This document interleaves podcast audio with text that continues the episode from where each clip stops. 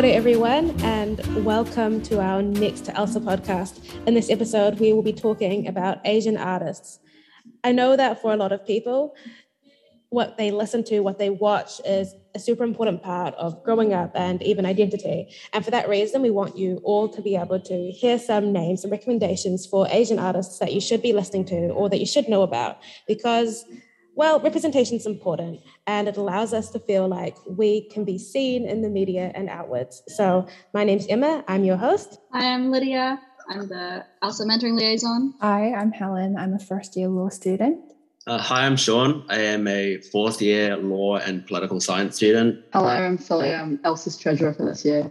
Awesome. So, basically, what we're going to do first is go around and recommend an artist or a movie or something that we care about to you all. And first of all, I'm just going to flag that we're a little bit underrepresented in terms of South Asia because sadly someone couldn't attend today based on feeling ill from a COVID vaccine. So, a very, very good reason for not attending. Please go get vaccinated. Okay, I'm going to start by saying Mitski should be on everyone's playlist. Mitski is an incredible songwriter. She's incredibly talented. She has a really um, jarring but awesome electric guitar and great lyrics. Um, yeah, if we're going like general recommendations, then I'm a real big fan of Makoto Shinkai. He's like sort of the new up and coming. Uh, what was the Ghibli guy called? Ha- Hayao Miyazaki. Um, mm-hmm. He's like a new Chinese direct, a Japanese director that's gotten quite big. He did Your Name, which I think is his most famous work. Cool. Um, I guess I would recommend. I'm really into K-pop and into boy groups. So one boy group I'd really recommend is um, their name is CIX, and they're a relatively new group, but they always just come out with albums with such a good range of genres on it. And especially with their latest release, um, it's just a it's called Wave, and it's just such a perfect song for the summer, which we're slowly going into. But that'd be my recommendation. So I'm going to recommend an artist called Raveena. She is an American artist of Indian descent, and like she's doing this really interesting fusion of like contemporary R&B with some South Asian sounds. And I think that's the really cool part of like what she's doing. Um, it's it's very much like going like floating through a serene forest in India. Like that's the vibe of her music. It's very like tranquil, dreamy. Um, there's themes of her like Indian heritage of womanhood.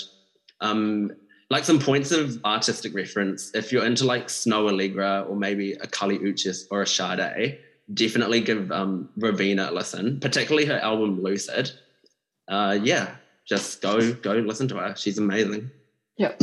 So just like Helen, I really really like K-pop, and one K-pop artist I would really recommend is Day Six. They're actually a band, but um, their songs are honestly amazing. They have like a whole range of songs from your sad songs to like real good bops for you to like belt out when you're like in a good mood. And they actually have some really hard hitting lyrics. Like when I'm sad, I like to listen to I Need Somebody, which is great if you can understand Korean, which I can't fully, but they have really, really good lyrics.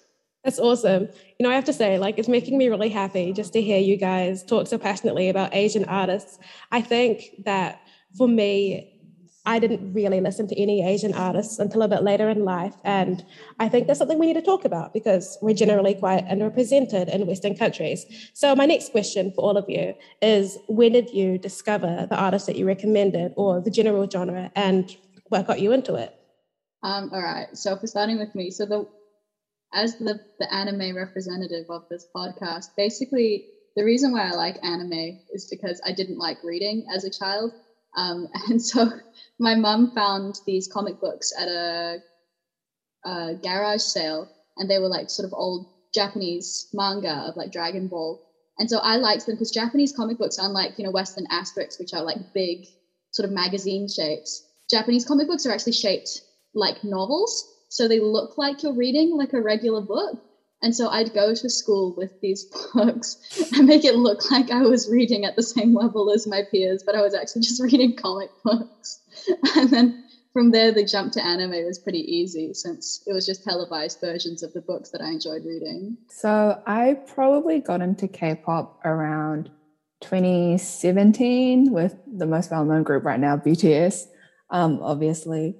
But yeah, I don't know, there was just something really cool about how they could dance and sing at the same time, which just, you know, really hooked me on because you don't really see that with a lot of Western artists. They sort of just stand there and sing. Um, and so, yeah, and then the fandom culture, I really enjoyed, not the toxic side, but just like the nice, mild, happy side, I really enjoyed. And I've made a lot of friends through it as well. But yeah. Um, so I don't particularly like go out of my way to listen to Asian music. It's not something like I actively seek out just to preface it, but I do listen to like an incredible amount of music.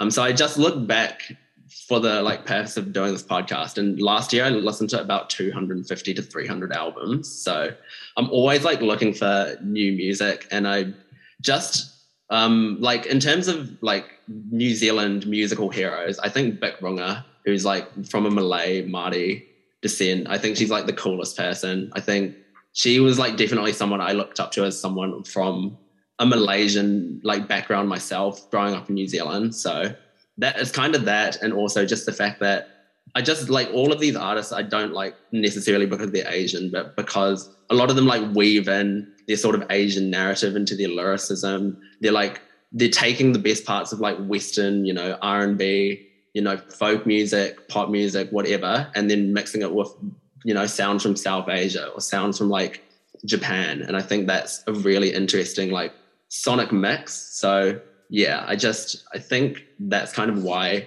I'm recommending the artist that I'm recommending today.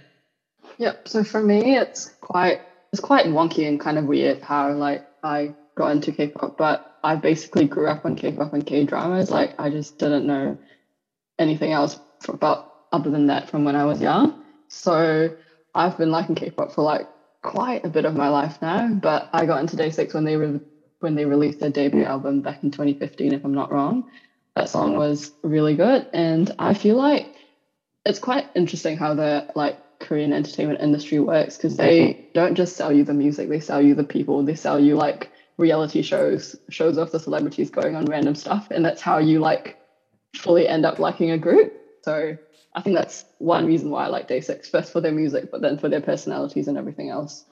You know, it's really interesting because I had never listened to any K-pop at all until one day I was at home sick and I decided to watch the Blackpink documentary. So I watched it, and you know, as Helen said, I was really impressed by their dancing. And so even now, although I can't say like I personally love the music, I like watching the videos just because they're really aesthetic anyway, that was kind of a side spiel. Um, now I'm basically going to invite you all to go on a little rant about aspects of anime or K-pop or music that you love and why, and recommend a few Asian artists. Um, I guess the thing that I really like about anime is that for something that's, I guess, weirdly inaccessible because it very much comes from a Japanese point of view, it's also very accessible in like, for example, the episodes are a lot shorter than average television shows are here. So you can just chuck one on in between study breaks. You know, they're all 20 minutes. Um, and also, the stories themselves are usually quite relatable for their like um, really fantastical settings. I really love the way that they use the medium of animation to sort of do all these fun things that you wouldn't otherwise see in live action television. Um, I don't think there's actually ever really been anything that drew me to the genre as a whole, though. It was just something that I grew up with and just kept enjoying because um, I guess the genre has grown up with me a bit. I think as time's progressed, we've gotten more variety to it. Yeah. And I think accessibility yeah. to it has sort of become a bit easier, especially with like Netflix now and they have like oh, all the Ghibli films on it and like a whole bunch much. of anime on it. So, when like, I was a kid, I used yeah. to like watch like random. I'd have to search, you know, season one episode blank on YouTube and hope that like someone had done subs like mm-hmm. recreationally mm-hmm. to find the episodes that I wanted. And then Crunchyroll came along, and now Netflix has got tons of really good anime on it too. So mm, yeah, like just going on the Netflix point, like over lockdown, I really started to you know jump into my anime journey and i thought like your name was a really good like accessible piece of anime it's really mm. like you know it's not i'm not going to say it's like too anime because that shouldn't be a thing but it's you know it's quite like a good I feel like it's quite a good accessible starting point because it's yeah, like anime's got it's a that weird. story to start with, you know. Mm, it's got that weird reputation of just being a bit weird, and I'm not sure how much of that is um, it being a bit strange, even for Japanese people and Westerners taking it as like Japanese people being weird. On I that think- note, do we think that the term weeb is a negative one? And what do we think that means? I think it has some negative connotations to it. Like I remember in high school, I had like, you know, my starting anime face and everyone would be like, oh, she's a weeb. And I'm like, okay, cool. I just like anime. But I definitely think there's some negative connotations to it. I think the word weeb is in a similar place as the word nerd in that it's kind of become Mm. cool now because like TikTok has sort of popularized the anime look in the same way that sort of Marvel and superhero movies have made being a nerd the cool thing to do. So it's less negative than it was before. It was a really, really negative word like when I was in high school, but now I think it's just sort of a word you toss around for fun, be like, oh, you're such a weeb. And they'll be like, ah, I know. I used to think that like the word Korea Boo was like the Korean equivalent of a weeb, Oh, but I feel like Korea Boo and weeb have gone down like two different paths. So that weeb is like less of like something with a negative connotation now, whereas Korea Boo has just become more and more. I feel personally, not sure Maybe for context, because weeb is a shortening of weeaboo for Yeah. our listeners Yeah. at home. Wait, what does weir mean though? It doesn't really mean anything. It's not even like a real word. It was just something that was made up in like the 2000s. It because it was originally meant to be re- to refer specifically to white people who pretended to be Japanese. Mm. Because oh, it came from the there's a word Wapanese, which meant wannabe Japanese person, and eventually that became weeaboo. Yeah, But- it'd be like you know those guys who like wear kat- katanas and like kimonos and things. Oh, nice. Well, I feel like Japanese would have quite different connotations if it were used today, so it's probably a good thing it's not. What if we what if we all just go around and say our favorite anime movie? Um, all right. So my favorite anime movie is Summer Wars, um, which I don't think is on any streaming services at the moment, but it is. You can borrow it from the library, so I recommend it if you ever feel like watching it. Um, since you already mentioned your name, I won't say it again, but I really like Ponyo by Studio Ghibli. I think it's so cute. It makes me happy. Um, yeah, this will expose me for my lack of anime knowledge a bit, but like the only anime movie I've watched is Your Name, so it'll, by, it'll have to be that by default. But I'd also like to give shout outs to Death Note, which is a series I've started watching recently because that's like crazy addictive television. Surely, as a kid, you didn't watch like the Pokemon movies or anything like that. Nah, that was Surely like that part of my childhood. Like genuinely, like I was always like a big Pixar and DreamWorks. It's probably like my, my internalized racism coming out a bit, but like genuinely, it just was never part of my childhood growing up. Damn. This is kind of cute because we have a Your Name Ponyo split, but I was really going to just say Ponyo because that was the only Studio Ghibli film and like only anime that I've really watched. But I love it. It's such a good time. Gives me such cute vibes. Oh, Mm. I I've also actually never. never seen Ponyo. Oh, you have to. It's so cute. I was gonna say like I also never really watched anime growing up, but my friend took me to see Arrietty, which is a Hayao Miyazaki film in cinema. So the first Miyazaki movie I ever saw was on the big screen, and I was so blown away by the animation and the hand drawing. So I'm basically Miyazaki films for me are where it's at, and my favorite one's Spirited Away, which I know is a bit of a cliche. But Sean, have you really never watched any like Ghibli movies? Uh, is Howl's Moving Castle Ghibli? Yeah. Yes. Okay, no, uh, well, I've watched two anime movies we've established. Uh, Miyazaki says that his movies aren't anime. I think that's largely to do with the negative association of anime. Like I think what you said about internalized racism, Sean, like I think I used to be like weirdly proud that I didn't watch anime and I like was more into Western things, which now I think is so sad.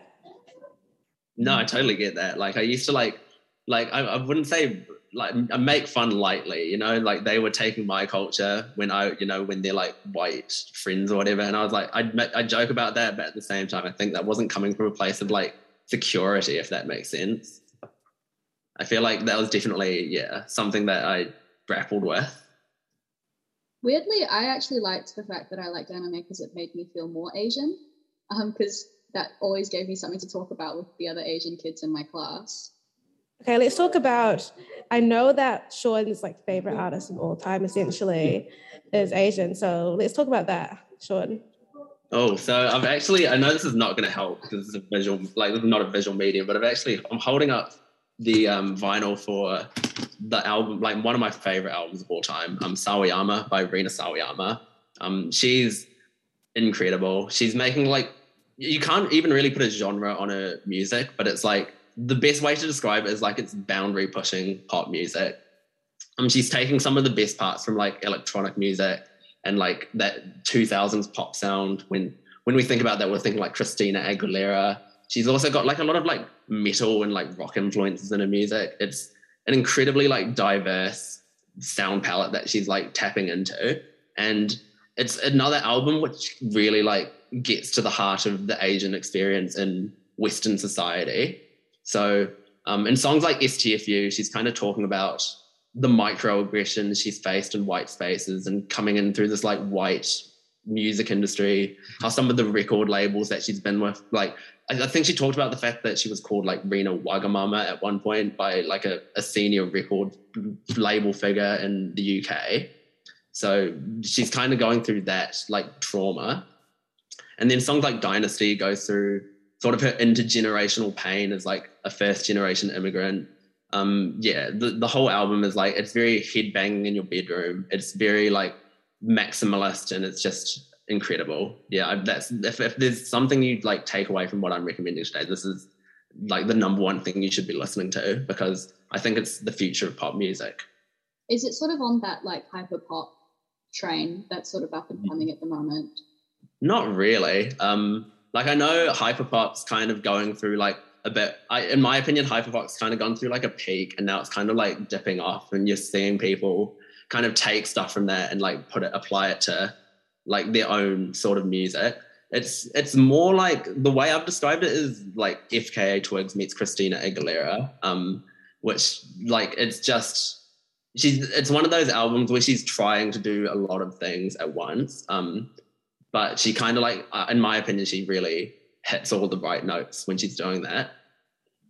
I, I totally agree. I think Rina, like it's not hyper pop it's it's kind of a genre infusion of but but mostly based around pop music. But she just does such a fantastic job with it. I think that she is definitely a rising star right now and i think that she has the potential to be a huge pop star which i think would be awesome because i don't think we've really seen a massive like asian pop star in england or america yeah, we haven't really. So. like at the moment, we've got Olivia Rodrigo, who's like doing amazing things. But other than that, like I, I couldn't think of anyone before Olivia Rodrigo. Like who's you know the pre-sour big Asian pop artist was what I was like trying to think of.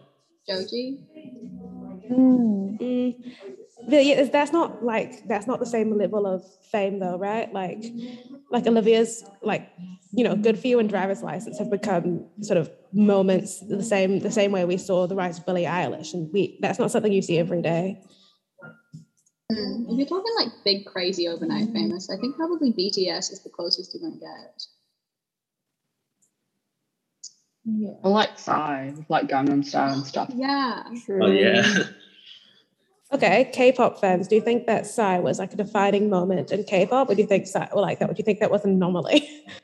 I mean, Personally, Gangnam Style has had its comeback recently this year, I think. Like, has anyone else realized, like, on TikTok, it's just blown back up again for some reason, and I'm not sure why. Apparently, like, Korean tourism and Korean language classes like took a massive jump after Gangnam Style came out, and like Gangnam Style was sort of the beginning of Korean soft culture, like people enjoying Korean culture really becoming a huge thing around the world. And then maybe like 10 years or so later, we have Korean food, Korean drama, like Korean pop becoming extremely popular.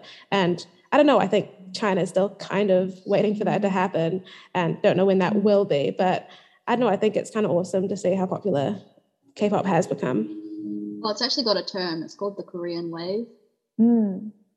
I don't personally think that like Psy, like I think Psy did put like Korean like Asian pop on the map of the world kind of thing, but I don't think it did a lot because he was kind of like it was not really like a one hit wonder because he did have hits after that, but it was kind of focused on him and it didn't like really like extend to the rest of the industry, if you know what I mean.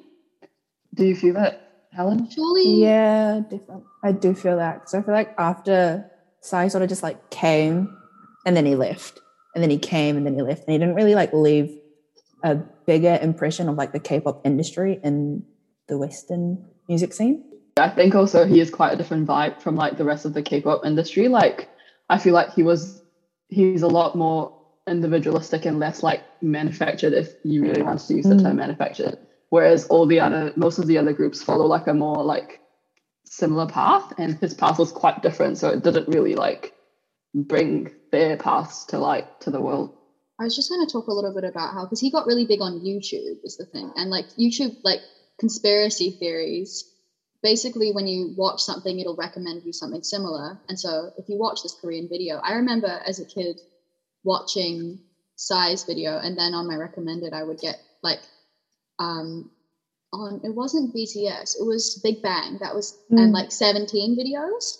And so I think even if Psy wasn't necessarily representative of the whole K-pop industry, he definitely helped to propel it into what it what it is now.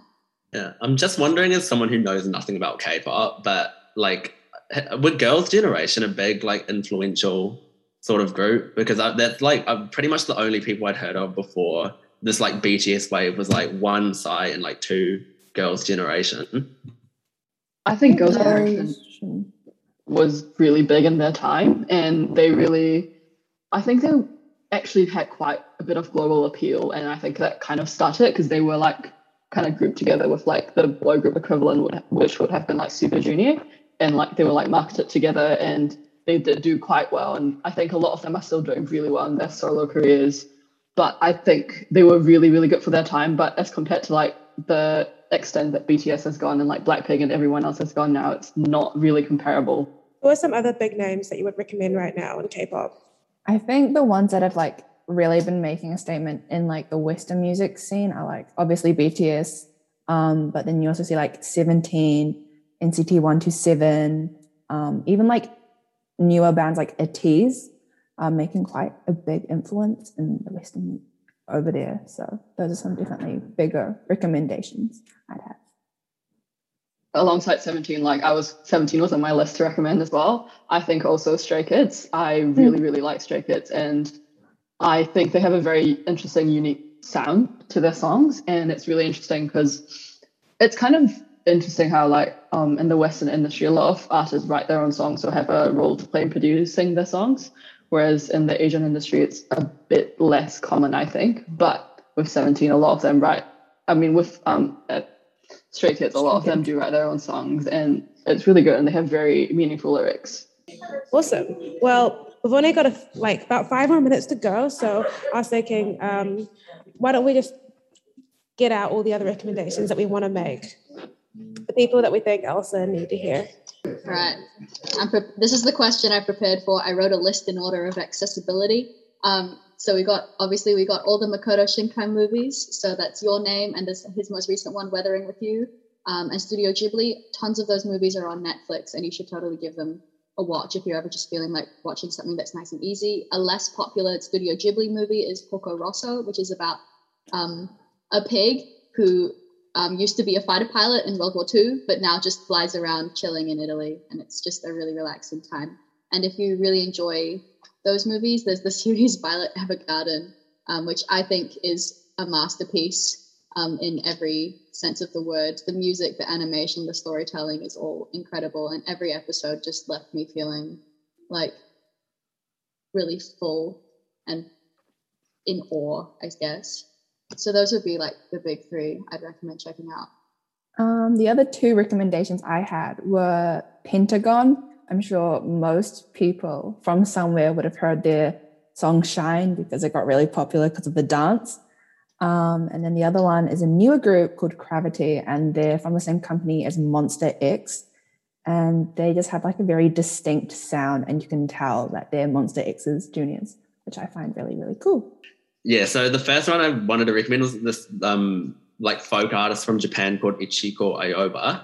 Um, it's very folky, but it's like incredibly gorgeous and serene and majestic. And that's absolutely, I don't understand what she's talking about because it's all in Japanese, but you know, you just, you catch a vibe, you catch a vibe. Um, the second one's Amugi, who are uh, the lead singers from Korean descent, but they're actually a New Zealand based, um, like they're kind of doing this mix between R&B and bedroom pop, very similar to some like early Clairo or early Billie Eilish.